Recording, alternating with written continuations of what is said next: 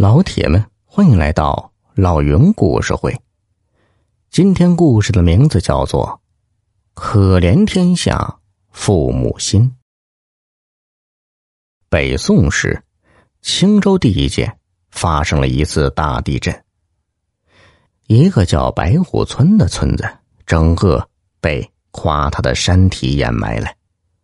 几天后，一对姓云的夫妇路过白虎村。他们在村口呢，发现一个六七岁大的男孩，他怀里抱着一只白猪崽儿，奄奄一息的躺在路边。云氏夫妇见小孩可怜，加上自己膝下无儿无女，便把小男孩带回了百里之外的桃花村。小男孩经历了大灾难，心灵受到巨大伤害，在很长的一段时间内。他都不愿意跟别人交流，问他姓啥叫啥，他也说不清楚。一天到晚抱着那头一起经历生死的小猪崽儿，久而久之，村里人干脆就叫他“猪郎”。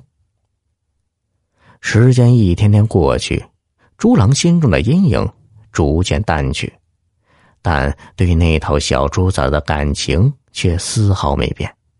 不管是和小伙伴们玩耍，还是帮家里干农活，他都把猪仔带在身边。就连睡觉，他也让猪崽儿睡在自己的床脚边。云氏夫妇看着猪郎恢复了生机，也很高兴。他们也善待那头猪崽儿，亲热的叫他猪猪，把他当成家里的一份子。岁月如梭，一晃十年过去了，一家人幸福平安的生活着。直到有一天，云老爹病倒了，躺在床上，命悬一线。大夫催促云家赶紧抓药治疗，否则回天乏术。云家是贫苦农家，家徒四壁，哪有钱治病啊？这时。朱郎也是一个小伙子，他怎能眼睁睁的看着养父死去？于是他一咬牙说：“娘，咱把猪猪卖掉吧。”云大娘一听，泪流满面，她太了解儿子与那猪猪的感情了。当晚，朱郎抱着猪猪流了一夜的泪。次日上午。青州城南的沈屠夫得了消息，带了伙计来拿猪。沈屠夫看猪估价，给了云大娘三贯钱。伙计便拿了绳子，五花大绑的绑了猪猪，抬走了。听到猪猪的哀叫声，猪郎的心都揪到了一起。但猪毕竟是猪，和爹的命比起来，猪郎。别无选择。他收拾一下心情，赶紧去给爹爹抓药。他现在唯一的希望就是爹爹的病能尽快好起来。第二天天刚破晓，猪郎正在服侍爹爹喝药，突然听到屋外有哼哼的声音。